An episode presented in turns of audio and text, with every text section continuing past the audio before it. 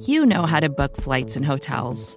All you're missing is a tool to help you plan that unbelievable travel experience. That's why you need Viator. Book guided tours, excursions, and more in one place. There are over 300,000 travel experiences to choose from, so you can find something for everyone. And Viator offers free cancellation and 24 7 customer support for worry free travel. Download the Viator app now and use code Viator10 for 10% off your first booking in the app. Find travel experiences for you. Do more with Viator.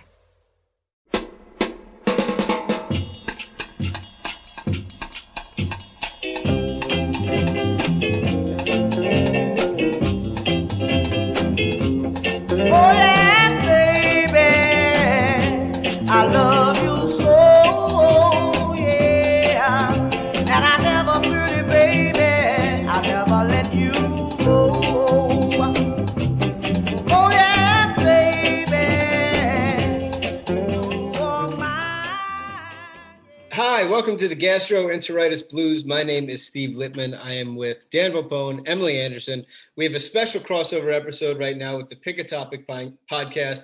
We have Porter, better known as Trill Bro Dude on Twitter. And once again, we have Keith Pompey of the Philadelphia Inquirer. Uh, thank you guys for being here. I'll start with you, Keith. Uh, are you still in LA or have you gotten out of there yet? Uh, I leave out this evening, so yeah, I'm still here. Got it. And is it very bizarre traveling with the team in this circumstance? Like, is it is it becoming normal to you at this point in the season?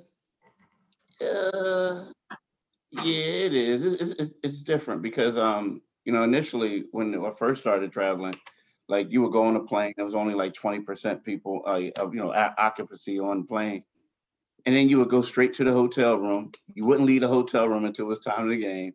You go back to the hotel room, and then you go straight to the airport. Like you really couldn't even get anything to eat. So now, when I'm starting to see people, I'm like, oh my gosh, look at all these people you know, it's just it's a little different. Yeah. yeah. So yeah, it, it, it's it's just a this is what 2020, 2021. So it's like you know, this is just the new NBA, so to speak.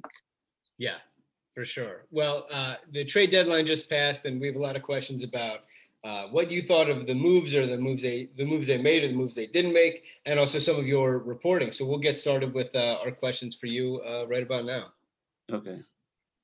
All right, so I'll take the first one. Uh, so Keith, um, basically, what we were asking was, you know, do you think that Maury not pulling the trigger on the Lowry deal suggests that they have a knowledge that they might be able to pull a bigger move this summer using the same assets that they could have got Kyle Lowry with? Um, it, it- I think they always have their options open. I, I think that came the reason why they didn't pull the trigger. I think it got to a point where Toronto overplayed his hand. They were just asking for too much. And I mean, and if you really wanted like Kyle Lowry, for instance, a lot of people were saying that, you know, yeah, he probably could have came here and Maury would have gave up a lot. But if Kyle wasn't happy, you know, he could still go anywhere in free agency. So you don't want to give up all those assets for a guy who could possibly leave. So I think Toronto overplaying his hands and the fact that, you know, here's a guy who who um with an expiring contract who wants a lot. I, I think that that was the reason they didn't do it. Not because they may have something else coming, but I think they just didn't want to look bad and or and overpay for that guy. Yeah, that makes a lot of sense. I, I I've been thinking about it, and the fact that you couldn't extend him immediately when he was traded probably played a big part in everything. Uh, you know, normally in these circumstances, you can work with the player before they're even traded to your team if you're given permission by the team. Uh, but in this circumstance, because of Lowry's deal, he was only on a they they basically kept doing that one year extension, one up, one up, one up it makes it so that you can't extend uh, any further in terms of uh, you know his bird rights won't be able to be used until this off season. So it, ma- it makes a lot of sense that they went in that direction. I know a, a few fans are upset, but uh, you know th- there were some reports that also came out that basically said uh, you know I believe it was Sam Amick of the Athletic uh, said that uh, draft compensation was part of what made the deal fall through. Did you hear anything about that? Because I know that you reported that Thybulle was a big part of why the deal fell through, which we all agreed made more sense than future draft compensation. So, so what did you hear, and and what do you think of that? You know, well, here's the thing. Like what they wanted was they wanted two players, two young players. They also wanted a rotation player um, included, you know, eh, who could be a starter or another rotation guy, and they wanted two first round draft picks, right? Now, but then if you gave them a high second, you know, if it was the best offer, you, you could have gotten that as well. So, I mean, the stipulation was see, the thing is, they really wanted, I guess you could say draft compensation, but they wanted Matisse Thybulle and they wanted Tyler Herro included in these packages. And then there's also a guy from a young guy from the Lakers who they wanted as well. Now I'm here to tell you, Tucker. Yeah, if they would have got one of those guys, one of the three, um, Kyle Lowry would be a a Laker. If they got Horton Tucker, if they would have got um, Herro, he would have been a Miami Heat. And if he would have got Maxey, you know, I understand what they're saying, these draft compensations, but we also have to be real. Like the Lakers and the Sixers, the draft compensation that you're going to get is really, it really isn't going to be that good. Mm-hmm. So, you know, they were really wanted these young guys. That's what it was. And I think the fact that they had teams interested in Kyle, I just think that the guy overplayed his hand. I mean, great. He's a great president. Yeah. But I think in this instance, he overplayed his hands. Yeah, and he talked about afterwards. He kept saying, you know, all the offers we were getting, like, I think there's a sentimental value of having Kyle Lowry in Toronto. Like, he is the best player in their franchise history in terms of legacy. You know, they've had more talented players, Kawhi Leonard, Chris Bosh, but the fact that he wasn't blown away by an offer after you see what Jrue Holiday goes for and you see what um, you know, pretty much any B level star goes for nowadays. They're getting blown away in terms of draft compensation and young players and all that stuff. So it, it makes sense to me that he would walk away, but I, I t- tend to agree with you that he did overplay his hand. Um, I think Dan, you were next up with your question. Well, let me say yeah. one thing though, real yeah. quick. One thing, real quick. This is one thing that he also didn't trade him to now. He's probably going to get a sign and trade. For sure. You know what I mean? He's going to get a sign and trade and he'll get something better than what he thought he was going to get. So my bad. You ready, Dan? I am ready. Yeah, no worries. So I was I was wondering like just looking at the rumored packages that they were asking for from from the different teams, it felt like the Sixers were being asked a lot more. Um, I don't know if that's just a comment on more of how they value the Sixers younger players versus these other teams younger players. But uh, like the Lakers package, especially, like I, I like Talen Horton Tucker, but they weren't asking for, from what I just read on Twitter as the rumors, for a, a ton on top of that, where as the Sixers were supposed to give up like five genuine assets. Um, and at first I thought like that's probably just their starting price. They'll negotiate down, but everything we've heard since from you, from others, is saying like, no, that's really what they wanted. Like that was it was that or not enough. Um, did the Sixers feel like the asking price for Lowry was higher than other teams? Obviously, we've seen that before, which is kind of what it felt like with the Harden deal. Um, was there any sense of that going on? I think here's the problem with the Sixers. The, the problem is the Sixers, when you look at their salary, they're so top heavy. You know what I mean? Like you got uh uh what is it? Um uh, Tobias making 34. I'm just throwing out Ben making 30, Joel making 29. You're not getting rid of them. So you have those guys, and then all of a sudden you have a guy like a Danny Green making 15, and then a lot of other guys that's not really making a lot of money. So unfortunately for the Sixers, unless they got a, a third team involved, which they were trying to get the Golden State's Warriors involved, right? Um, I mean, they even like reached out to like teams like the Spurs, a lot of these other squads who have salary cap. Um, but the thing is, in order, like, since their salary situation was the way it was, it seemed like they would have to give up more than every, anyone else just because they couldn't really fit it in unless they got a third team involved. So that's what it felt like. And yeah, you're right. I mean, you know, it's one of those things where you're going to have to give up some rotation players. Now, again, I will give Daryl Morey credit. Um, he went out there in the preseason and he acquired guys, and you're saying to yourself, how come they're not playing? Well, because he was waiting to use them as trade chips, you know. And and but the problem is that a lot of these guys, some teams just didn't want. You know, they they didn't want these guys, but at the same time, yeah, I think that the salary situation, the reason why Tobias, Ben, and Joel making so much money, you got three max level guys. That's rare for teams, and so you have to give up more assets to make it work. You know, Um, Dan mentioned the Harden trade. Uh, I wanted to get your read on just one final time that situation. It seems like there's a lot of reporting that suggests that Tillman Fertitta, at the end of the day, no matter what, was not going to trade James Harden back to Daryl Morey. Um, I think that Shams Shar- Charania of the Athletic reported that he stopped responding to Morey's calls when Morey thought that they were close on a deal, and I think that uh, I think I believe that you reported that Ben and Matisse Thybulle were sort of told to expect the trade to happen, and so is that your read on the situation? Is that you know no matter what, Fertitta was just not going to make that deal go through to Philly?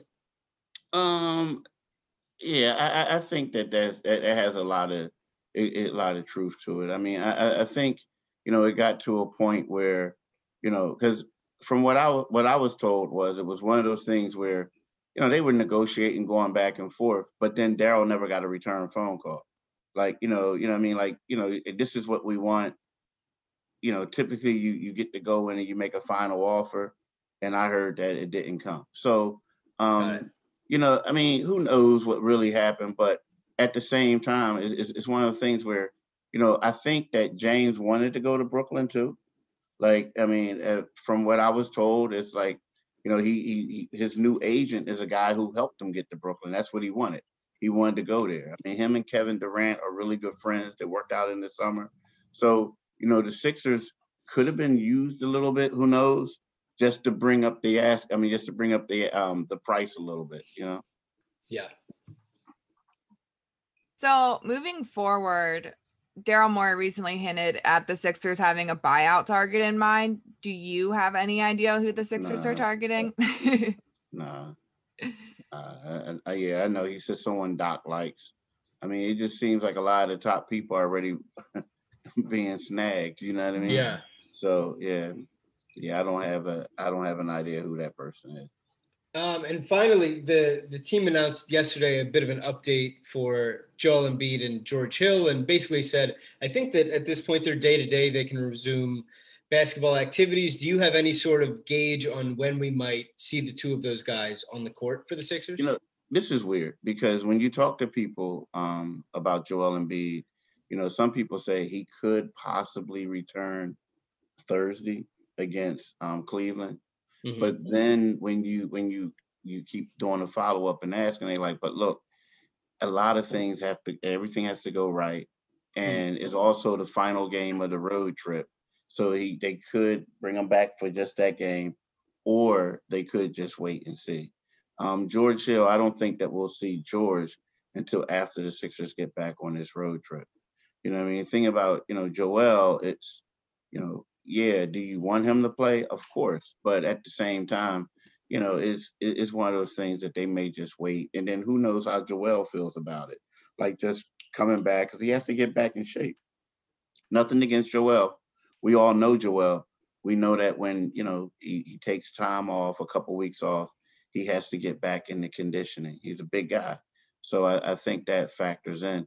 But I was told that it could be Thursday. But the more that I talk to people, they keep saying the same people. They're like, yeah, this is what people are telling us. Other people are saying we don't really know. So, you know, I, I- think that if if not if not Thursday's game, I, I do expect them to play next weekend. Got it. Okay. Um, before we get you out of here, I just thought of an- another question. Um, for your profession, a lot of you know, a, big part of it seems what you do is you you get sources and you try to gain intel, you know, through through things that aren't publicly available. Um, how has the pandemic in, impacted your ability to do that? Like, does that change the way you need to work on those sources or acquire those sources, or has it basically stayed the same? I mean, it's a, of course, it's a little different just because you're not around people. So, you know, typically a lot of times, you know, you'll see someone at a game or you'll you'll see someone at practice or whatever, and you just talk to people. You know, now you find yourself, you know, I'm still on the phone and maybe I'm on the phone more than I have been in the past, you know. But um the the fact is when you're more when you're around a team more and you're around like employees, you know, you just you just get stuff just by based in, in the conversation. So, but um, the, the thing is, it's always important. You know, I always tell like young reporters that whenever you meet someone, um, you know, just just always like get their number and and and strike a relationship with them to a point to where you can call them at any time. You just don't want to call them when there's breaking news because they're not going to give you anything. But if you if you have that relationship with that person, and then when something happens, sometimes they may call you to let you know what's going on. So, Yeah. but yeah, but you know, in this age of cell phones and social media and everything, yes, it's it would be best better to um to be around a team, but at the same time, you can always pick up the phone. That actually just kind of reminded me. I have like maybe one last question here. Um, with the deadline, I think it's like the biggest time for it is where a lot of times stuff gets out that like may or may not be true, and Yeah. um, obviously, like a big part of your job is you know gauging that kind of information and knowing um, you know I guess even who you can trust with the information that you're given, making sure you know it's not just what the team wants out, but what is actually like legit um, is is is it true that that is like a big challenge around around deadline time and, Oh, and you see yeah. rumors come out that you're like i'm hearing the opposite what's going on Yeah, if you notice, I didn't chase a lot of that stuff because see, well, this is what happens. A lot of times, executives they use the media leading up to it. You know, they'll put something out there and to see who see, like, okay, okay, such and such is considering trading this guy. So what happens is all the other general managers they call the one team and say, "Is it true that you're going to trade him?" And then, you know, I mean, that's how it. That, that's how they use. They use the media for that. And then you'll hear like, "Well, this team is considering another guy." Well, sometimes you have to just be careful because here's the deal: if it's wrong, right? Let's just say I say someone's going to get traded, or they. But if if it if it doesn't happen, then all of a sudden it's like, oh, they changed their mind. But if it does happen, then I'm like, you know, I'm this great reporter. You know, I got it right. You know, so but around this time of year, I'm telling you, especially the days leading up, I mean, you have to um you have to do a lot of research. Like, you know, like when I had that thing that Cal Lowry had the three teams and that he wanted this money. Believe me, y'all, when I did that, it wasn't like I the first person who told me I ran with it.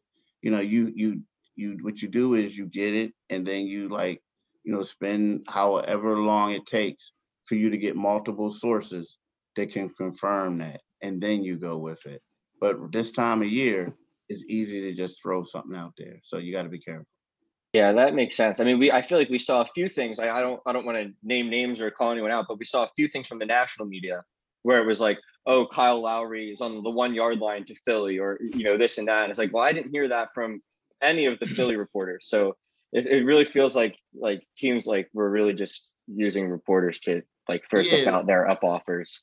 Yeah exactly. I mean and that's what it is. It's like okay if he's on the one yard one yard line for philly with with toronto is saying okay miami what you got we need tyler herro you know what i mean Right. stuff like that you know and then you know with with kyle coming out because he did want 25 million per but basically that's saying to the teams like okay what y'all gonna do who's gonna give us 30 you know stuff like that but yeah you got you have to be careful you just have to be careful Yeah. Um, guys, do we have anything else for Keith before we let him get out of here? We good? I think we're Um, good. Keith, thank you so much for doing this again. Uh, it's always great to talk to you. We'd love to do it again. Have a safe trip back uh, to Philadelphia, and uh, we'll uh, we'll definitely want to check in with you pretty soon. all right thanks for having me on the pod- podcast and nice meeting you porter Thanks, Keith. And Thanks, Keith, is there anything that you want us to get out there? You know, is there any particular piece that you wrote that you want to direct people to? Anything like that? Nah, I just want to say that, you know, wherever you guys went to school at is a great university, right? But if you have an opportunity to go to Pitt, you need to go. Hell to Pitt. That's right. well, I'm going to edit that part out. Good to No, see you. I mean, Keith. that's correct. All right, bye-bye. Thank you, buddy. Oh. All right. So uh, Keith is the best. He's very kind to us whenever he comes on, and uh, Always good to talk to him. And now it's just us. Now we can be our let our fleet freak flags fly. We can be ourselves. Uh, let's start with the Kyle Lowry thing. We were just talking about it. Uh, it's been a few days since the trade deadline. Um, I'd like to know how you guys are feeling about not doing it. Um, on the subsequent trade deadline podcast on the Lowe Post, uh, Zach Lowe and Bobby Marks were talking about the Sixers' interest in Lowry, and they basically uh, intimated that the Sixers would have traded Tyrese Maxey for uh, for Kyle Lowry, but they wouldn't have traded Matisse Thybulle, which I think makes sense when you think about Danny Green having to go too. I'd like to know where you guys are at a few days later. Uh, Porter, how do you feel about it? Uh, you know, a few days removed from the deadline. Uh, I mean, I if you listen to my podcast last week when uh, we were leading up to the deadline, I kind of talked myself out of Kyle Lowry. I just thought it was like a long shot that we would be number one on his list. I know he's from here, but we've I've talked about it a lot on my podcast. A lot of Philly guys don't want to play at home. I think there's this idea that like, oh, well, they're from Philadelphia. They don't. I'm like, no, there have been guys, Rasheed Wallace, um, uh, Wayne Ellington. Like, there's a long list of guys who have said they basically have no interest in playing at home just because there's a lot of pressure with going home and and being the guy that is you know supposed to carry the hometown team, and you got a lot of people hitting you up for things, and and you know all all the stuff that comes with that. So. I I kind of talked myself out of it because I first off I felt like Toronto wasn't going to trade him, and then when it was apparent that they might trade him the night before, I was like, okay, maybe this is a reality, but like are we number one on his list? And and now now that I'm thinking about it, I'm like, I'm totally fine with the direction that they went in. Um, I obviously would have loved to have Kyle Lowry. He's one of my favorite players in the NBA. I think he would have been a great fit in the locker room and on the court, solve some issues that we might run into in the playoffs. Um, but also like uh, leading up to it, like I, I think one thing that was was being a little bit exaggerated is that like you're not trading for prime Kyle Lowry. Like I think the idea behind the trade was that like you're getting Kyle Lowry and as I said he would be a great fit and solve a lot of our playmaking and half court issues. But also on top of that like you said you're giving up two rotation players, uh, a prospect and potentially multiple picks which makes it so that you can't trade future picks for a 35-year-old on an expiring contract that if he tears his ACL in the playoffs or for the rest of the season, his career could be over. So for a first year general manager to make that kind of risk, um, I think to me it's a little bit different than the James Harden situation. Like I just don't think that they're the same in terms of like the upside and in terms of the risk. Like I just think that they're completely different situations. So I, I like the George Hill move. We'll talk more about that, but that, that's just kind of my feel right now. Um, I wrote a piece on uh, Liberty Ballers like a couple months ago about how I wanted Kyle Lowry to come back to Philly and he would be a good trade target. Part of that piece, though, was me thinking that because of his age and his contract situation, you would get him at somewhat of a discount, especially Absolutely. if he would like to be in Philly. The day of the deadline, it seemed very clear that that wasn't happening. That like, the, you know, the one the the reported trade that was out there that was that they wanted Matisse, Maxey, and two first round picks. And of course, you have to trade Danny Green to match salaries. There's just, you know, there's a point at which you're you're really, really overpaying for a guy who isn't in his prime. You know, I agree when a, when a superstar in their prime is on the market, you really can't overpay. You know, you Absolutely. just have to do what you can. Um, but I don't think this was that situation. Emily, what do you think? Uh, you know, where where are you at today with with not having Lowry here? I'm okay with it. Um, I feel like Daryl Morey has made me feel a lot better about it. I I just really buy into the you know, we could have gone all in this year and really mortgaged our future by giving up all of these young players and it's not something that the Sixers are willing to do and I mean, I'm not willing to do it either, especially if Lowry's going to leave in the offseason. Like it kind of happened to a lesser degree with the Jimmy Butler trade. We had him for, you know, a little bit and we got rid of Cov and Dario and all these people that everyone loves. And then he was gone. And then it's like, where we don't have them anymore, these people that we miss. And I, it was that was a painful moment in my life and I didn't want to go through it again. So I'm happy to not have to.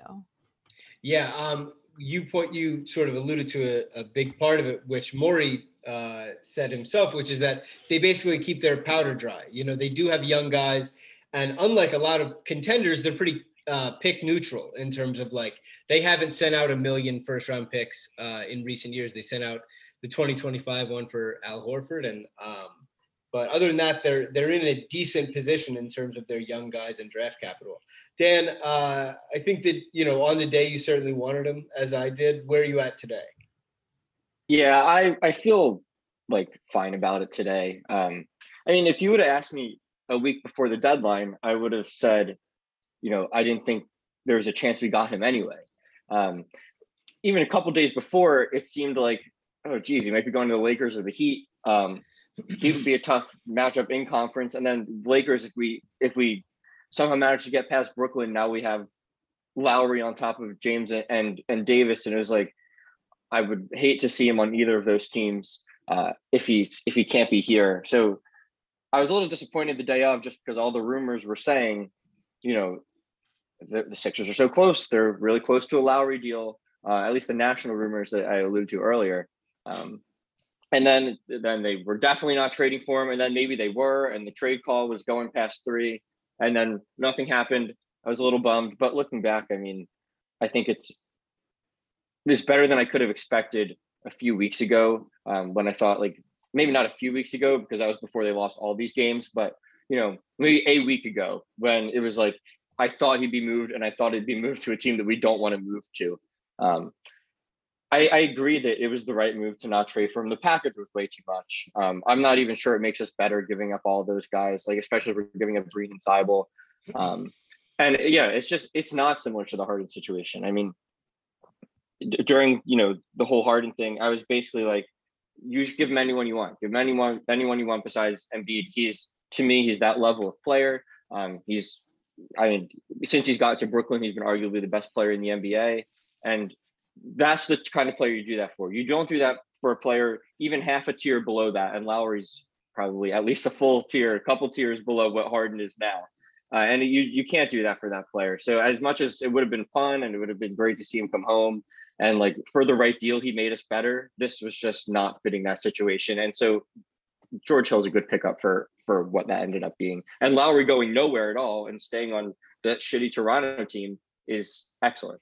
Yeah, it would have hurt a lot more if he ended up on the Heat. Like if he goes to the Heat, oh my god, yeah. like you're like great. He, and then also, um, I'm not positive if the, I think they would have if they, if they were willing to trade Dragic in terms of um, just salary matching, they would have been able to acquire Oladipo for nothing and then also get Kyle Lowry. I would have been like, oh, this is a complete disaster. But the fact that he didn't go there, I wish that I could give someone credit for this, but I, I saw someone on Twitter say that uh, Pat Riley makes every trade as if he's going to die tomorrow, and he uh, still didn't want to do this trade. So that kind of gives you an idea of how much Masai was asking for. And as I said before, it makes a lot of sense.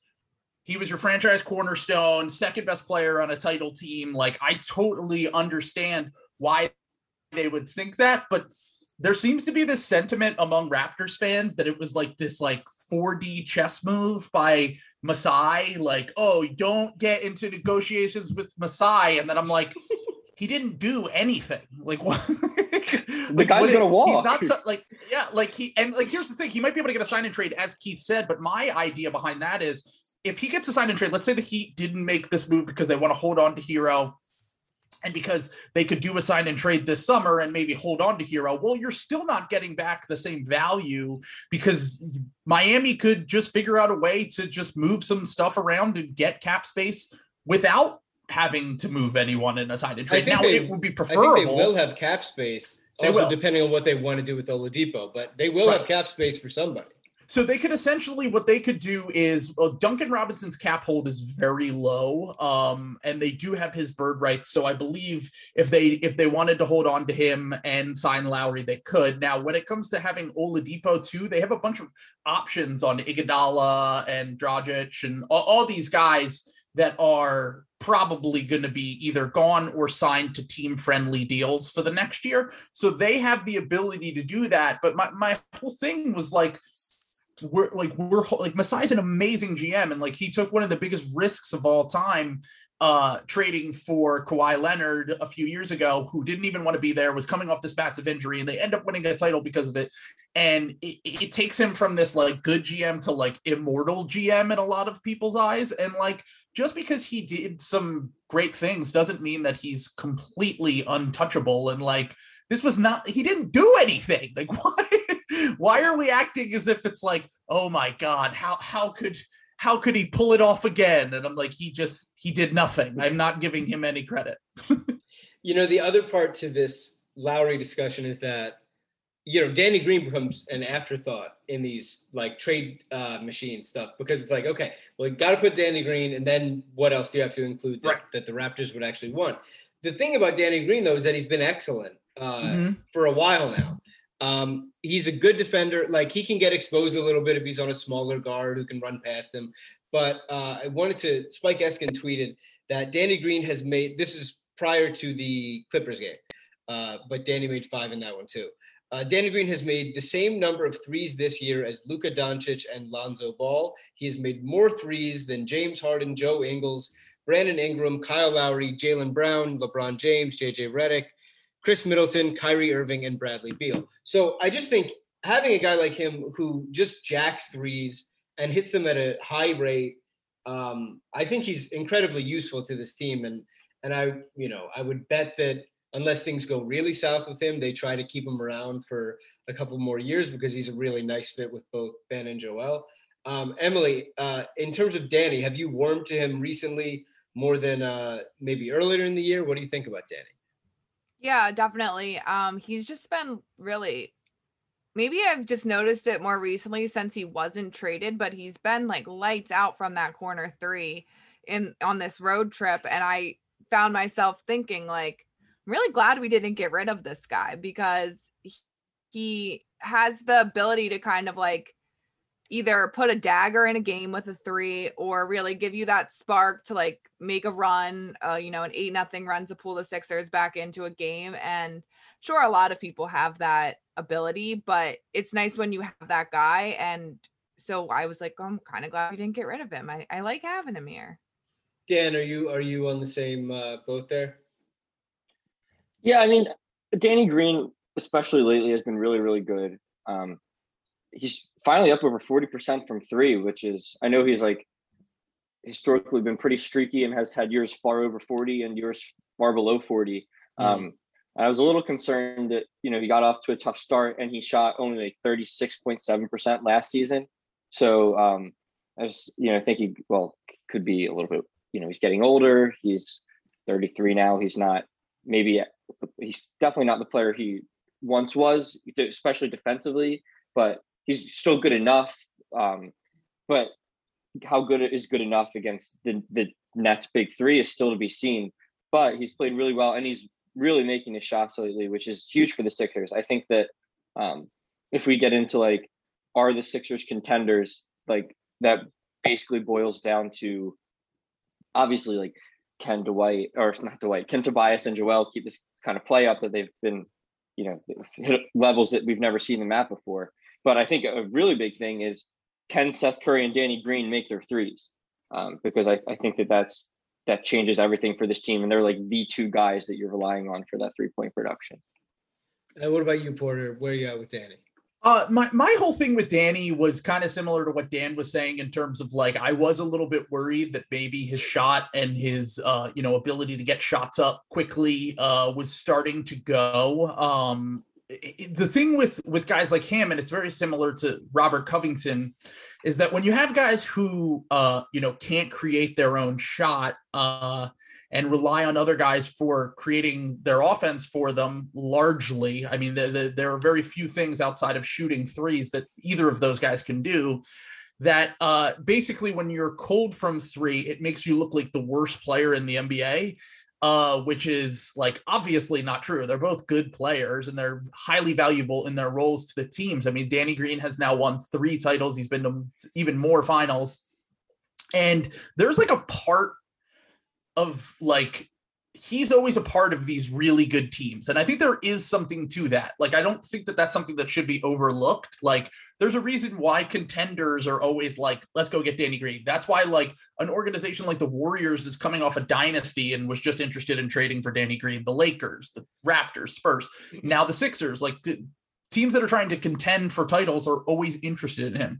My thing about just Danny and like the three point shooting and uh like the team in general that would have Kyle Lowry probably would have benefited them a little bit more is he's a good pull up three point shooter. And the Sixers don't really have any willing and good three point shooters. Korkmaz is probably your most willing one. And if that's the case, he might not even be in the rotation in the playoffs. I would imagine he's not. So, although technically Joel is by the numbers this year, but um, but I think we could all say that uh having a guy who can just create his own three point shot probably would benefit this offense a lot more than having a ton of really good catch and shoot guys. But the catch and shoot numbers are insane right now. I mean, Danny, Seth, Tobias and George Hill are all well over 40% on catch and shoot threes, which is like the guys that you want to put around Ben and uh and Joel. And the big thing about that in you know Danny and all the role players, especially you know George Hill, who we just hired, they're all not like JJ Redick. They're they're not defensive liabilities. Like Seth Curry is probably the biggest defensive liability out of the guys that I mentioned, and that's only because of his size. It doesn't mean that he's a bad defender. He'll get picked on because of his size, but I think that that's where George Hill gives you a little bit more flexibility with the lineups, and you can close with maybe Danny and him if you need some stops down the stretch. So, love Danny's play recently, and I think that George Hill and him being boys from back in the day at the Spurs is only going to continue to raise the vibes. Yeah, um, you bring us right into a George Hill discussion, which is perfect. Um, listeners know this is the gastroenteritis blues. Uh, that brings us right into something about George Hill that you tweeted about at uh, Trobro Dude. Uh, I don't remember which article this is from, but this was uh, uncovered last year. We found out about a pregame ritual that George Hill has. I'm quoting him here.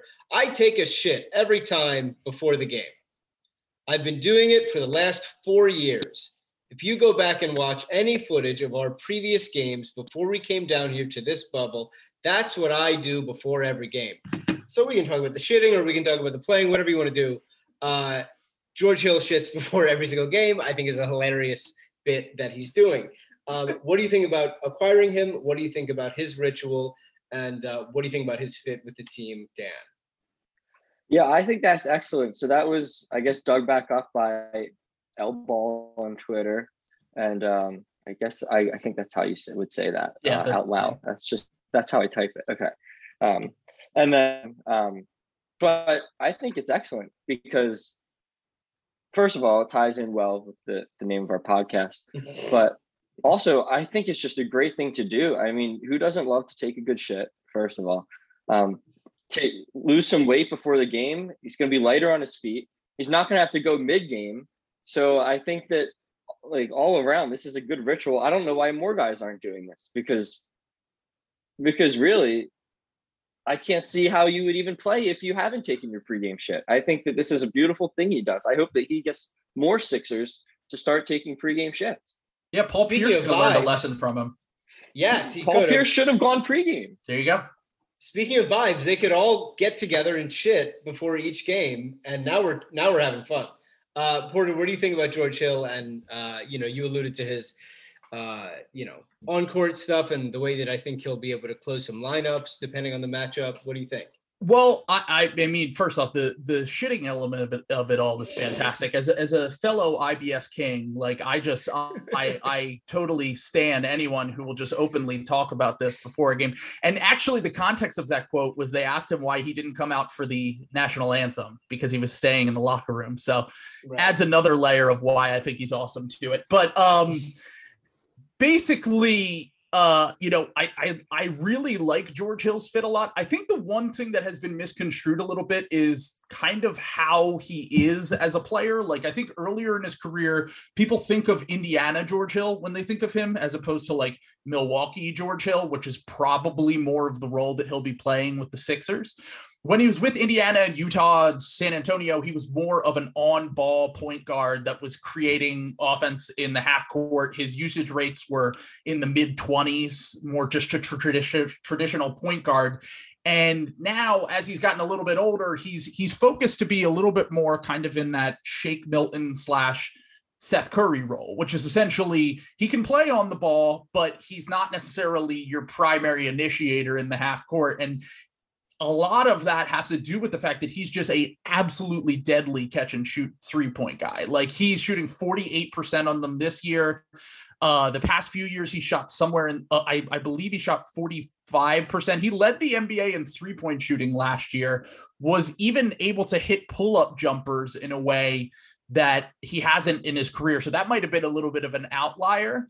But from a catch and shoot perspective, uh he just gives you another guy that can bring that element to the team. And as we know like in the playoffs joel's going to get doubled all the time. And like if you're just constantly having either ben who can play make and create on the fly or you're having a guy like george hill who you trust to either catch and shoot and he's just has that natural reflex or he can then create his own shot because he was a point guard at one point um that I think that that's just like a fantastic fit. Now, do you guys remember prior to the season, like there were rumors that, well, maybe they weren't rumors, but everyone on Sixers Twitter was like, can we just get George Hill in this Al Horford Oh, trade? yeah. Because he was being sent to Oklahoma City and we were like, he would be a perfect fit. Like he was a six man of the year candidate last year before his injury, was arguably the one of the best bench players in the NBA and has been to so many conference finals and finals. And we were just like, he would be a perfect fit. And now flash forward to now and he's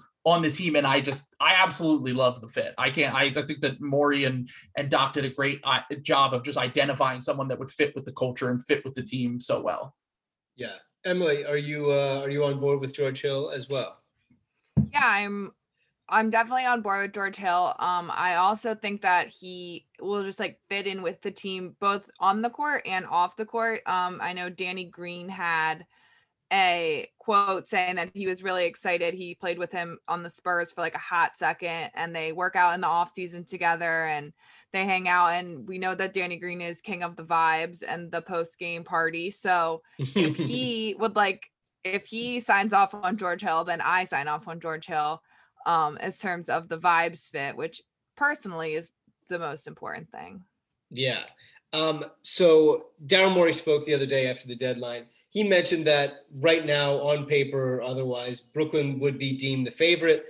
Um, he doesn't seem to be afraid to say that, uh, while saying, "I'm sure that you know the Sixers he think have a have a good shot." I wanted to talk about how after the deadline now, how do the Sixers match up? Um, certainly, offensive firepower they can't match them in that way, but in terms of guarding them, uh, Mark Whittington tweeted uh, recently, I believe he's a former Liberty baller. He said it's hard to argue that the Nets aren't favorites in the East, but if you were to draw up a team to beat them, it would basically be the Sixers. Best perimeter defender in the league, three additional above average to great perimeter defenders, and a superstar at Brooklyn's weakest position. Um, I think that that carries a lot of weight. I think he makes a good point. Um, I wouldn't blame people for choosing Brooklyn, but you know, if a team were to have a chance, it seems like it might be the Sixers. Emily, where are you at with that? And uh, you know, do you agree with what Mark was sort of putting forward there? Yeah, I definitely agree. Agree. We've talked about it um before when we were talking about, you know, would we include Matisse in a Lowry trade? And we have said like, well, he's that that third defender that can like lock someone down on the perimeter or wherever that you need because of the Brooklyn big three. And like obviously he doesn't bring the offense, but at a certain point when you need someone to get stops, you need those people in the game. So I think that the way Mark lined it up is pretty accurate. And yeah, Brooklyn has like no one at center. They just keep like bringing in old centers. And I'm like, are these people supposed to like stop Joel? because that's not going to occur. Um, yeah, you definitely, the Sixers don't have the offensive firepower, but the way you stop offenses with defense, and the Sixers have, I think that like one of the best defenses, if not the best. I don't know. I think they're, They're either They one or two. I'm not sure. yeah, they're, Yeah, they're two and they've been really good without Browns. Joel too. So, I mean, that's the way that you stop offense, like basically. Um, and the other thing is, is I know that you know Kyrie and James Harden and Kevin Durant are elite, elite offensive players, but they haven't played together a lot. And as we say, as I say, like the chemistry on the Sixers team is elite this season, and like especially compared to last season. And I'm not saying that those three guys can't play together, but there is something to only have played like 180 minutes together versus how many minutes the Sixers starting five have played together. There's, there, I mean, they might they'll get it together in the playoffs, but it is something to keep an eye on. And I don't know when Durant's coming back. Yeah, uh, one team that ran into this was the Clippers last year, who they just like never really got it going, and they weren't on the court together, as in Paul George and Kawhi Leonard. I think Brooklyn's a lot better than that team was, but still, I think that there's there's value in you know figuring it out during the regular season. Uh, Porter, what do you think about the Sixers' chances on paper against Brooklyn? I mean, I think Brooklyn is clearly the favorite. I don't think that there would be anyone like there seems to be this this idea that like uh, you know, oh, Sixers fans aren't being realistic. And then I'm like, no, we we all agree that like when you have three offensive players that can all create their own shot, that can all play make to a certain point, can all hit difficult shots, um, and you know, set up their teammates. It's going to be incredibly hard to beat the Nets. Like I don't think that anyone is denying that, but as as you said, what Mark Mark was saying, it's like I I do believe that the Sixers, if they can turn these games into a rock fight, essentially, slow down the Nets and like you know, Kyrie has been awesome this year. Harden has been awesome this year. KD, when he's been healthy, has also been, but it's not to say that Harden hasn't had his struggles in the playoffs. When the game slows down, you would think that James Harden would, uh, you know, really step up to the challenge because his game is completely slowed down. But when you put a, def- a, perimeter defender like Ben Simmons on him, I do wonder if that can stall a little bit of their offense. Um, as Emily said, like they are the, everything is essentially running through James Harden right now, and they have guys like you know Blake that can catch lobs and DeAndre Jordan who can catch lobs and that stuff. And he's one of the he's probably the best lob thrower of all time.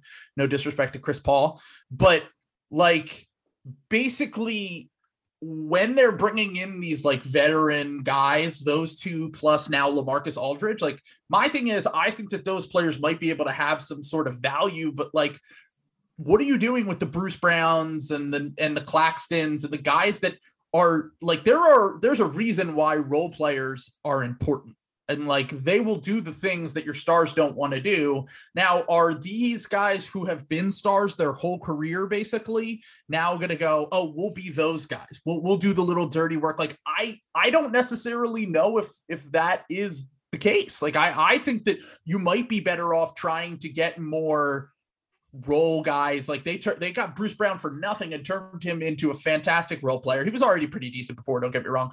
But like my thing is with the Sixers, like I think that everyone on this team knows their role. And as Dan said, if Embiid and Tobias can continue to play at the level that they've played, plus you add in all this shooting around them, I do think that they have a shot. Like I, I would pick the Nets in a series today, but as Emily said with the chemistry thing, like when is Kevin Durant coming back?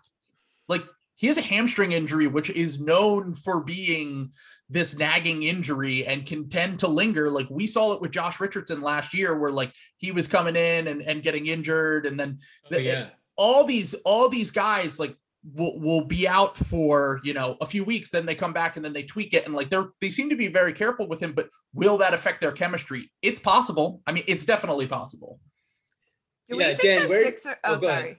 I was Go gonna for say, and Dan can answer this. Do we think the Sixers are the clear number two? I see a lot of. I In personally the East, you're saying? Yeah, in the East. Mhm. Um, but I just see a lot of things like people like love to talk up the Bucks and like the Bucks beat the Sixers and like I I just don't I don't think the Without Bucks are- Joel Embiid, yeah like and they took them to overtime. yeah, Um, like I just don't think the. I mean, I don't. I think the Bucks are good. I think the Sixers are much better at full strength. But like, I just, you know, I just think people hate Philadelphia. But I just didn't know what you guys thought. yeah, I mean, I, I I agree with you that the Sixers. I I think the Sixers are better than the Bucks. Um, especially, I think the big especially here is Tobias playing this well. Um, Mhm. which I you know I don't think anyone really saw coming coming into the year, and it's completely changed. Especially my outlook on this team. I was low on the team coming in, um, and he's been fantastic. Um, of course, when it comes to Brooklyn, I would take Brooklyn in the series. Right? I might take Brooklyn easily in the series. I might say I might predict them to win in five, but I wouldn't be like absolutely shocked if I were wrong. Like if the Sixers won a tough series, I think that there's a lot of ifs there. There's a lot of things that have to go right, but there's no guarantee that everything's not going to like. There's no guarantee that everything that we think could fall apart for Brooklyn won't happen. I mean, I don't think there will be a ton of issues because I don't think it's similar to the Clippers situation. Um, George and Leonard are kind of just an awkward fit anyway. I think that Irving and Harden and Durant are like not just three of the best scorers in the league, they're three of the best all around offensive players in the league. And I think because of that, they can kind of play off of each other more than some of these other teams that are going to be more awkward fits with with just guys who score. Um, but that doesn't negate the fact that, like you said, they've barely played together. Um, especially defensively, they've barely played together. So if the Sixers can move them around, have guys get hot from three, and the Nets are, you know, not used to playing together on defense, that could be a path to winning for the Sixers. I think Joel's going to get doubled a lot, so I don't think they're going to let Joel be the one to beat them. But that doesn't mean he's not going to get his. Like he'll still, you know, be one of the best players, if not the best player in the series, and get his points. Um, I agree that the Sixers are better fit than most to cover Brooklyn, but obviously no one is like stopping this team offensively. So um, that just makes me wonder. I mean, going back to like Ben played basically perfect defense on Kawhi a couple years ago. He slowed him down, but when you have a star like that who can really get in the zone and they're saying, okay, this is you know the time where I need to get points for my team. There's a reason these guys are Hall of Famers. If you put Ben on Durant, which I'm not sure he will be, he may be on Harden, but you know, these guys are going to get points. They'll get maybe fewer, and Ben can slow them down. He's probably the best defender in the league, but they're going to get their points. And you still have, even if you're playing, you know, to maybe you have Tobias on Durant, and Tobias can't really guard Durant, but he can. He, Tobias is an okay defender, but it's, it's not like a disaster. It's not like you have He's Redick been better this year. He's been much much better sure. this year. Yeah, yeah. I but think that uh, obviously he- it's still he- Durant. Yeah, I mean it's Kevin Durant, and one of the advantages that guys like Kevin Durant and Kai, uh, Kawhi Leonard have over your average superstar, even is just their length is so incredible that like Yeah. to be able to even if you put one They're of the best longer defen- than Ben. yeah, exactly. And like to put one of the best defenders in the NBA on them doesn't necessarily mean he's going to be able to stop them. Like they can just shoot over 99% of the league, which is an incredible feat at that size. But I, I just I'm like I look at Milwaukee and I say I'll believe it when I see it. Like I kind of feel it felt the same way about the Sixers coming into the year. I think the Sixers have been uh you know net rating probably will will disagree with me but also the the bucks just beat up on bad teams it's what they do every year and i look at the the the bucks when they play against high level competition and i i don't think that they've fared all that well like even boston who has had their Boston struggles this year what's that I said, yeah, Boston killed them. yeah, Boston killed them and also almost came back and beat them the night uh, a few nights before. Um ultimately I I think it comes down to Giannis figuring it out in the playoffs, which he's one of the most talented players in the world. I think he probably can. At some point he'll have that breakthrough moment where it's just like, "Oh, well, we had our chance and here's Giannis." And and and you know maybe just because of the way that his game is very similarly to Ben, he will just have struggles in the playoffs. But Jrue Holiday definitely gives them a much better shot in for being either the second or third guy than Eric Bledsoe or even I mean George Hill was their probably their second or third best player 2 years ago in that playoff series against the Raptors. And if he can you know, he hasn't played in the playoffs that much. That is the one thing about Jrue Holiday that like I love Jrue, former Sixer, like great player, two-way guy, like but like him and Middleton both have barely uh you know had a, a a lot of playoff success. Like I don't I don't really think that Middleton has had any playoff success beyond uh that one game against Miami last year when he kind of kept them in it and then Jrue has barely played in the playoffs but his type of player is like what I think of when I think of a playoff player. So it's possible that he just takes them to that next level. They sacrifice the depth for the regular season to be a playoff team, and we could see that bet play pay off. But I've just been saying until they fire Budenholzer, I'm just I just don't buy them as legit contenders. I think he's a total fraud. So staying in the East here, uh, going around the league and taking a look at some of the trade deadline activity. The Heat, of course, did not trade for Kyle Lowry. Instead, they traded for Victor Oladipo. They tr- basically traded salary for him. Uh, they have the opportunity to swap draft picks, which they won't, you know, that won't be conveying. Um, so they get basically a flyer on Oladipo, um, which honestly, the more I think about it, I- I don't think that he's going to put them over the top this year or anything. But if I'm them, I'd rather get him right now for nothing and take a look at him and see what he's actually like rather than just paying him this summer and being like, I hope he's who he was in 2018. you know, like I would be, I would be very scared of that contract, you know, sort of sight unseen this summer. So I think that that's a solid move by them. They also uh, acquired former Sixer Nemanja Bjelica. Um, they Sixers got him legend. for very cheaply, right? Um, and then the Celtics, they traded two second round picks for Evan Fournier, um, who I think will help them, but I don't think does much materially for their, you know, playoff fate in any way. Um, and they did not, you know, the Celtics weren't able to get uh, Aaron Gordon or Vucevic or any of the other guys. So, uh, Porter, what do you think about, the, you know, the moves that the Heat and Celtics have made, and uh, do they do anything for you as a Sixers fan? Uh, I was very mad about the Dipo and uh, Fournier trades just because they gave up nothing to get them. Um, Mhm. You know, Kelly Olynyk was the only rotation. Oh, and Jeff Teague, which he was already released by the Magic, but they're the only rotation players that were included in these trades. And and uh, like you said about Dipo, like I think if there's one team that can figure out the mystery that has been Victor Oladipo for the past few years, it's probably the Miami Heat. Um, I think they, I, I, I hate to give them credit for anything, but uh, I mean the culture is is definitely a real thing. There are a bunch of boomers who, you know, o- Porter's a heat culture guy. Oh yeah, huge heat culture guy over here. You know, I I I I basically like. I, I think the fact that they are located in Miami is a large part of this. Like, if they were in Memphis, that no one would give a shit about their culture, but because they have, you know, cocaine and the beach and, and all that stuff, then then people people buy into it. But but basically, my thing with the with the Dipo thing is like they potentially got a starter level player maybe a sixth man for nothing and that just would help any team um and then Bjelica I was he was higher on my stretch 4 or 5 uh target list for the Sixers and they didn't give up anything to get him so I'm not excited about it but I don't I, I don't know. I, I see the Heat as a better playoff team than I do a regular season team, similar to how they were last year. Jimmy Butler takes it up a notch in the playoffs. Bam Adebayo has proven to be he's a good playoff player. Um, if the it's, it's very similar to the Sixers. If the role players get hot shooting, they could be a very dangerous team. Uh, and another overlooked move that they did was the Trevor Ariza move, which was essentially giving up a anti-Semite for uh, you know, and and a future draft pick that's worthless for uh, at least a rotation player and Trevor Ariza, who plays a very valuable position in that three and D wing type thing. Uh, and then the Fournier thing, like I don't think that it's going to take Boston to the next level, but it definitely helps because they just need NBA rotation players. Like Danny Ainge has done a great job at identifying talent at the top of the draft, and uh, you know Jaylen Brown and Jayson Tatum and Marcus Smart, like they're awesome players. But like the fact that Kemba isn't the same, and then on top of that, like he's just missed on a few of these mid to late picks, other than like Robert Williams, basically.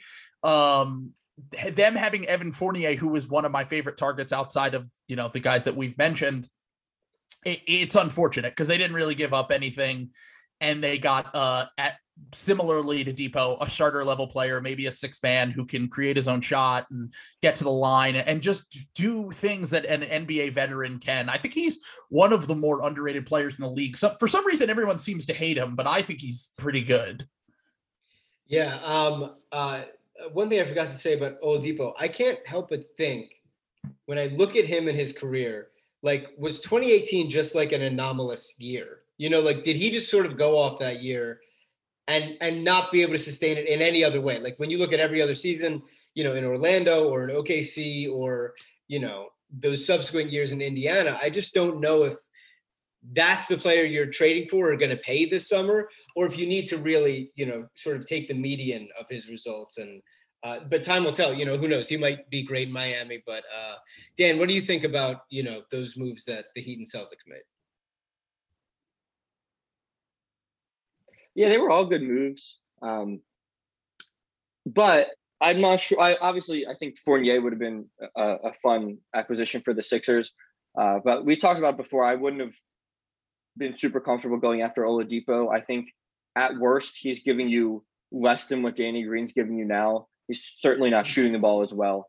Um, obviously, at best he's been an All Star, but like you said, there's really no guarantee, or I don't think it's even probable that you're getting that player. Um, I agree that for the Heat, it's worth a shot. They gave up nothing. They had the cap ability to take him on, you know, without giving up rotation players, whereas we really didn't.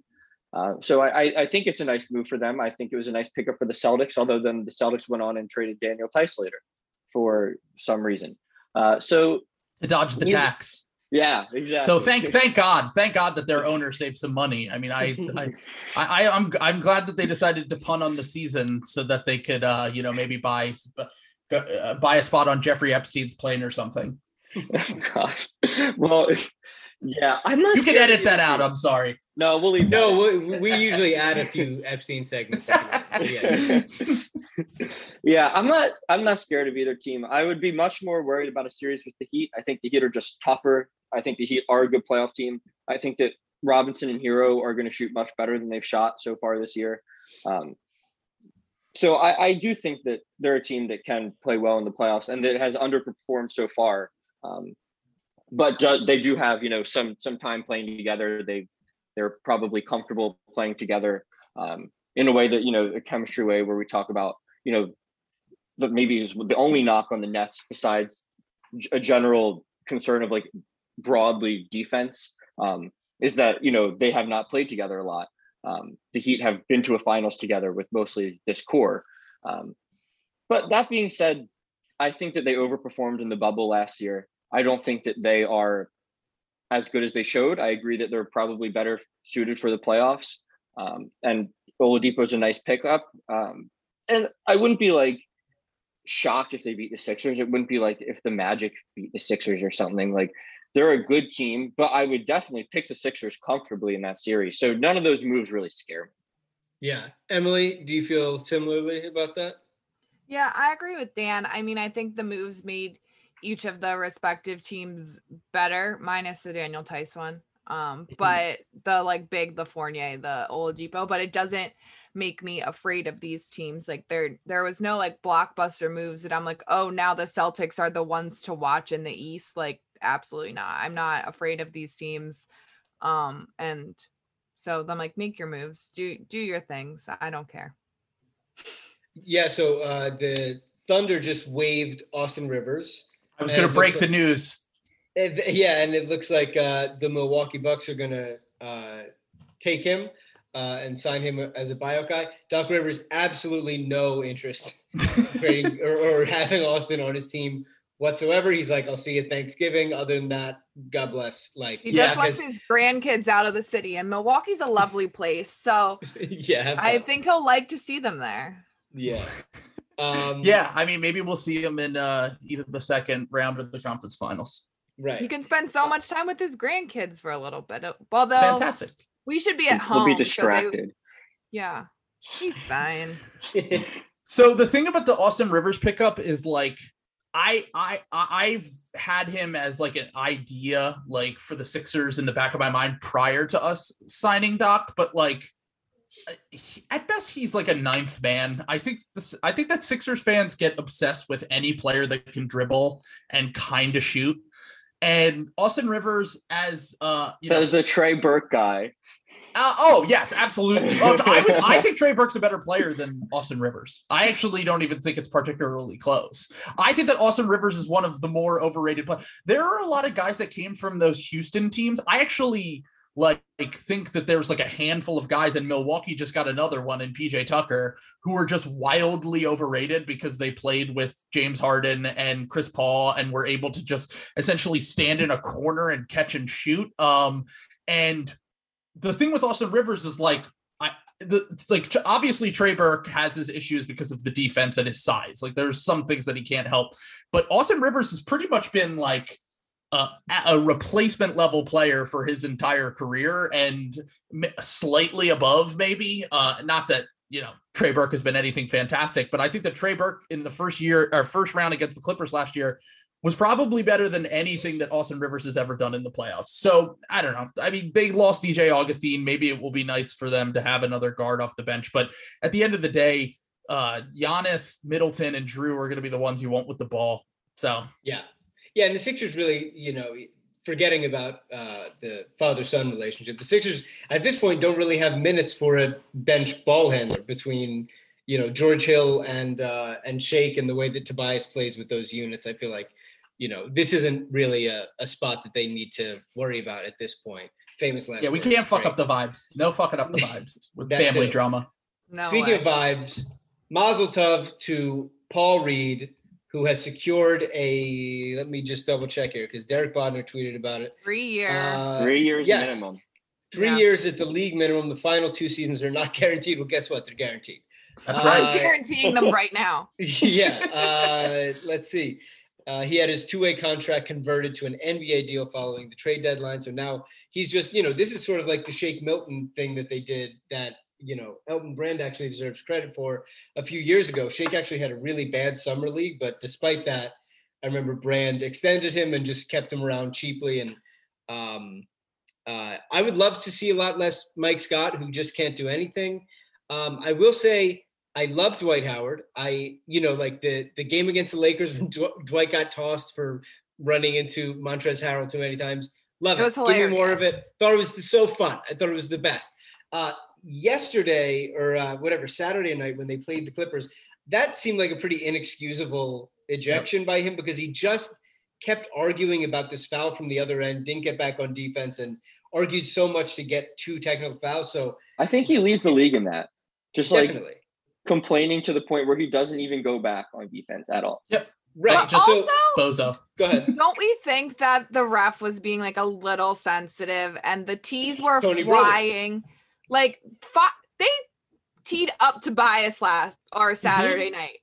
That is a sweet man. He, it's like, what are you doing when Seth Tobias too. when these people are getting technical, something is wrong, and that's why I'm like, it's not. This is this is it's a conspiracy. Tobias is like quoting the Iliad, and they gave him a technical foul. I don't really understand. Um, they uh, so yeah, no, that was a Tony Brothers game. It was excruciating to watch. Um, I hated it, but just in the playoffs, we can't have this Dwight Howard stuff Agreed. like that too much because that could really like fuck over you know a game in the playoffs, which means a lot. So So can we I call up. Dewayne Dedmon? Can we get someone to be a third center? Like I just feel like the, the thing is that we have to learn with Doc is like he's just not going to play rookies. Like, and I don't even I actually uh, outside of Isaiah Joe, I don't think that any rookies on this team.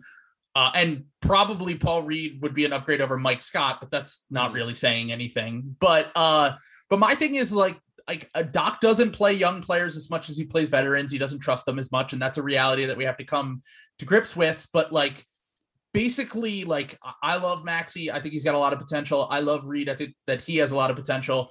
But for right now, like it's probably better that we're playing veterans in a lot of these situations. Um, even though I'm I've always been like a big like play the young guy. Like obviously Richaun Holmes over Amir Johnson is like the first thing that comes to my mind. But yeah, but but it's it's basically just like like i think that those kind of development things can be done in the off season can be done uh with guys in training camp and stuff like that and uh that's where they're going to get like a lot better as opposed to throwing them into the fire and maybe a playoff series or something so yeah. but we might have to Uh, yeah, I, I do agree that Doc is definitely stubborn in a way about which guys he trusts and which guys he doesn't. Um, and I think that he's not alone in that. If you look at coaches who are in the league for 20 years, you're pretty, Brett Brown. pretty rep- yeah. brad yes, of course. stevens Uh, yeah, I mean, and, and really what you're trading for that is that the Sixers are first in the East. And it's like, Doc's doing a great job. I would love to see a lot more Paul Reed, but what are you going to do? I think that we saw that like trust thing earlier in the season with Matisse too. I mean, I know that he said it was because he was getting his conditioning back and he had that ankle, or I think it was, but I think it was he Matisse like hadn't earned his trust yet, earning the minutes. And now we're at the point where like he does trust Matisse and he goes to him and wasn't willing to part with him in a trade. So it, it's not like people I don't think there's an issue with the trust because it's not like he doesn't give trust. People just need to earn it. And then I think then it's fine. I agree, and and he also I think will tolerate more down games from somebody like Danny Green or Seth Curry, who's been in the league a while, rather than somebody like Maxey, who can be a little more volatile given his uh, youth in the league. The other thing about Doc that we've talked about that I really like is that uh, he will go with the hot hand. He will like in terms of closing units. Like if Shake is playing a lot better than Curry, Shake's going to close the game, and I think that's uh, a really good sort of uh, flexibility that, that he's shown. So, in conjunction with the Paul Reed move, uh, the Sixers uh, replaced his vacant two way spot with Mason Jones, uh, who went to college, I believe, with Isaiah Joe Porter. I think you know a little bit about Mason Jones. Didn't he used to be 500 pounds or something? Isn't yeah it he was like he was he was uh he has a crazy story his brother actually was uh he played for duke about six or seven years ago he was like a huge high recruit coming out of high school that kind of flamed out in college and now he plays in europe but he, he's his younger brother and he was uh was very overweight and uh was able to didn't even start playing basketball until his senior year of high school, which is just like how many guys do you hear these stories about where you're just like, how did they figure this out? And like he went from in like three years, went from not playing organizational basketball to being in the NBA, which is just like an insane story, especially when you consider all the weight loss and, and all that stuff. But he's a uh the biggest concern about him is he's not incredibly athletic. So he's a scorer, but he's just more like a crafty ball handler, shooter, can get to the rim, run a little bit of pick and roll. Like if you look at his synergy stats from his last year at Arkansas, like he was one of the most efficient scorers in all of college basketball last year in the SEC, which is like the best conference arguably. So uh, he definitely brings a lot uh, to the table that way. There's definitely some concerns about his defense and his athleticism, which I honestly am not that worried about. I think he's just like a developmental guy, and like to have him in house, he's he's uh, you know boys with Isaiah Joe, like they're friends. Like I think it's it's good in terms of just like using our two way spots usefully and like Yeah. using those end of end of bench guys to like develop actual NBA talent. And I think he does. He scored 23 points in a game earlier this year, had like 18 in another game. Like he because of his shooting uh, and, and because of the fact that he can score, like he might be decent as a secondary option eventually if he is able to develop. But the last thing I want to say about him, which makes him so fucking cool, is the fact that he coming into the draft, he wasn't expected to be, he was expected to be like a mid to late second round pick or undrafted. He ended up going undrafted. But he said on the record, I'm the best player in this draft, and that I will show everyone who doesn't draft me. I swear to God. And I'm like, to Love be that. and and actually, I will say, like, there are some draft guys I trust that were like kind of high on him. Like I don't know if you know Will Rucker from Twitter, Mhm. but Will Will does his big board every year, and Will had him in the top twenty five. He had I he had everyone we picked in the top thirty, I believe. Uh, and then also Mason Jones was in his top twenty five. Said he thought he should have been a late first round pick, but because of the athleticism and the fact that he thinks he's the best player in the draft, I think that might have turned some teams off. But character wise, he's like totally like a chill guy. I just think he's totally really he's like Paul Reed. Like he's just got a lot of confidence in his ability, and I just love that. Like I think young players, especially undrafted guys, to say that like. If he has the work ethic, like I think he could turn into a decent NBA player. I love it. Love, love, love the pickup. Yeah, I think it's so. I love the sort of revamped garbage time guys the Sixers have. Terrance Ferguson is gone. Thank God. That's really Yes. was hoping for that for a while. Vincent Poirier always looked like he was auditing, auditing a class. So like I wasn't really sure if he was on the team or sort of somebody's uncle, but uh, he's gone. Uh, Dan, he was thinking about his think- hot wife. Does he have a pretty wife? Oh my god, his wife is like a model. She's gorgeous, and God he bless. and he. Good for them. I mean, yeah, he he he's a total legend. They call him in Boston. They called him Vinny Sexy Pants. So whoa. yeah. How about it? Um, Dan, uh, anything on Paul Reed or Mason Jones or uh, any of that? What do you got? Well, it's great to see Paul Reed get that get that contract. Um, we were so sad when he was sad to start the year that he wasn't playing, and he was like, you know, he was doing sad tweets. Uh, you know, gonna have to get it out of the mud again. And I was just like, oh, I love this guy. I feel bad for him, but he did. You know, he he's he's he's kind of made it. Really, I know he hasn't gotten a ton of NBA minutes, but he won every imaginable G League award, and Right. and he has looked like pretty fine to me in the minutes he's played, even though he's still just a rookie. Um, he's definitely not the worst player on the team. Like Porter said, like I, I would, it's never going to happen, but I would definitely take him over Mike Scott and whatever minutes Mike Scott's going to be getting. Um, and I'm just really happy for him. I um, think, I mean, the contract is like a hinky special shitty contract, but for you know a guy who was just in the G League and you know there's no guarantee you make it from there. I think it's awesome to see him to see him get that deal. Yeah, Emily, uh, I know that you're a big Paul Reed fan. Um, I imagine you're pretty excited. Very excited. Like I said, I'm gonna personally guarantee his last two years of that contract. I won't be paying for it. I'm just going to personally guarantee it. And yeah, I love Paul Reed. I love everything about him. I just, Yeah. Um, so the last thing we do every week, we we predict the upcoming games of the week, and and we are keeping track. I I might be in the lead. I'm not sure. Uh, Emily's going to update us on uh, how we did last week, and then Porter, we'd love to have you predict the coming week's games uh, with us here today. So, uh, Cool. Emily, give us an update on how we did this past week and where we're at overall. Okay, so Dan actually look at that face. Actually went 3 and 0 this week. So he is sitting at 30 and 20. Uh Steve and I both predicted the Sixers to win everything. So we both went 2 and 1. So I'm at 32 and 18 and Steve is at 26 and 24 continuing to add to that win percentage. So I'm proud of you, buddy. Thank you so much. Um, all right, cool. So this upcoming week, the week ends on April 4th. All right. So what we're gonna have Tuesday, the Sixers play the Nuggets. Boy, it would be fun if Joel came back for that game, but Uh, I don't think he's coming back in the on the road in Denver. Uh, so yeah, I don't think that'll be happening. That's Tuesday. They play at Denver, then they play at Cleveland, and then a home back to back on Saturday and Sunday against the uh, uh, Minnesota and against Memphis. So that's it. We have at Denver, at Cleveland, uh, home against Minnesota and Memphis.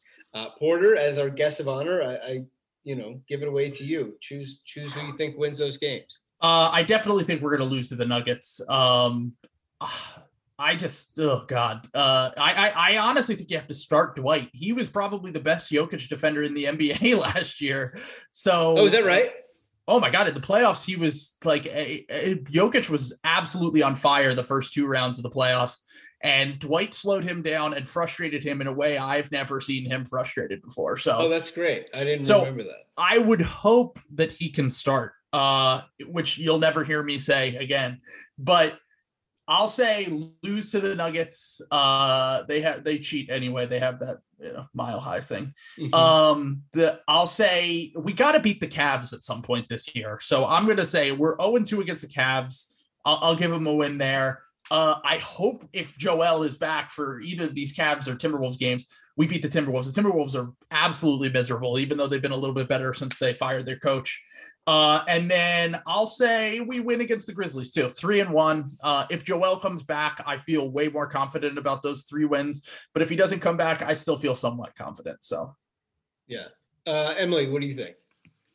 I'm gonna I'm gonna say they win all of them. There we go. This is what I do every week, Porter. I just pick them to win because then my record will be the same as theirs, and it'll probably be Dan and Steve's, and it's been working for me so far.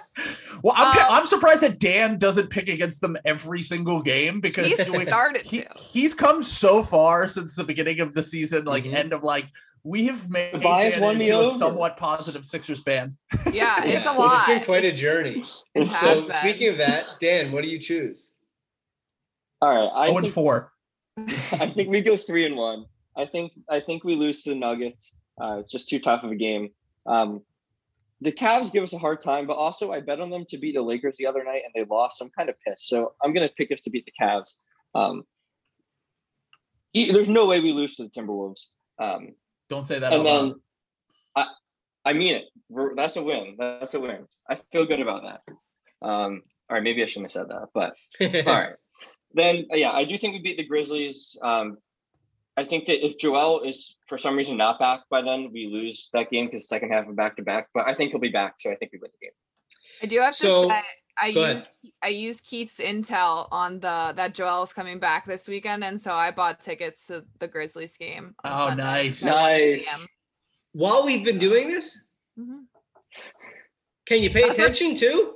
I That's- have my headphones. That's in. insider trading. Sure. Actually, That's yeah, going like to. I'm legit insider you have to wait till this Sixers That's so funny. Yeah. All right, cool. Well, that's great. Um, I yeah, I think that they won't be able to win the Denver game, although I don't think it's impossible just because of how good they've been. I think they're now seven and two without Joel, so I don't think they don't stand a chance. Denver hasn't been unbeatable this year, but still, I think the altitude's never easy, and uh, who knows? Uh, I you know usually what I do is I pick the Sixers to lose on Sunday because usually they make us talk about a loss late Sunday night before we record and put it out. But I do think they'll be at home, and I think Joel will be back. So I'll, I I'm going to agree and go three and one uh, with the same choices as as Dan and Porter. So you Um, have, guys, guys, you have a chance to pick a game up on me this week. See, that would be great. Um, do you guys have anything else here uh, before we get out of here? Uh, I do just want to say, re Paul Reed. Um, he actually had the second best PER in the history of the G League, behind only Christian Wood, and had almost identical stats. So Unbelievable. there you go. Yeah. Love that. That's really Love great. Christian Wood too. Yes, love him too. Process Um, legend.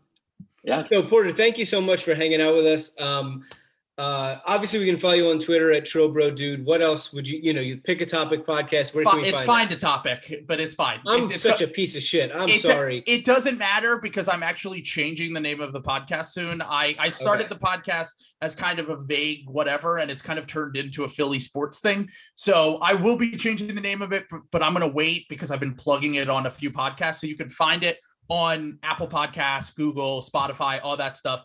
Find a topic podcast. Um, and yeah, follow me on Twitter at Trillbrodu. Thank you so much. I had so much fun with you guys talking about this, and I, I, I'm glad that we were able to collab. Yes, great seeing you, and uh, great to see both of you guys. And Emily, congrats on the tickets you bought. Uh, good to see you guys. And, and I'm in we'll the talk to you lower all soon. level again, so look for me on TV. Can you not brag about all the money you make as a doctor? Can you just? I, heard. I'm in. I'm in grad school. I make. I love to say Emily's money. a doctor. She's a doctor. all right. Good seeing you guys. Bye. See ya. Uh,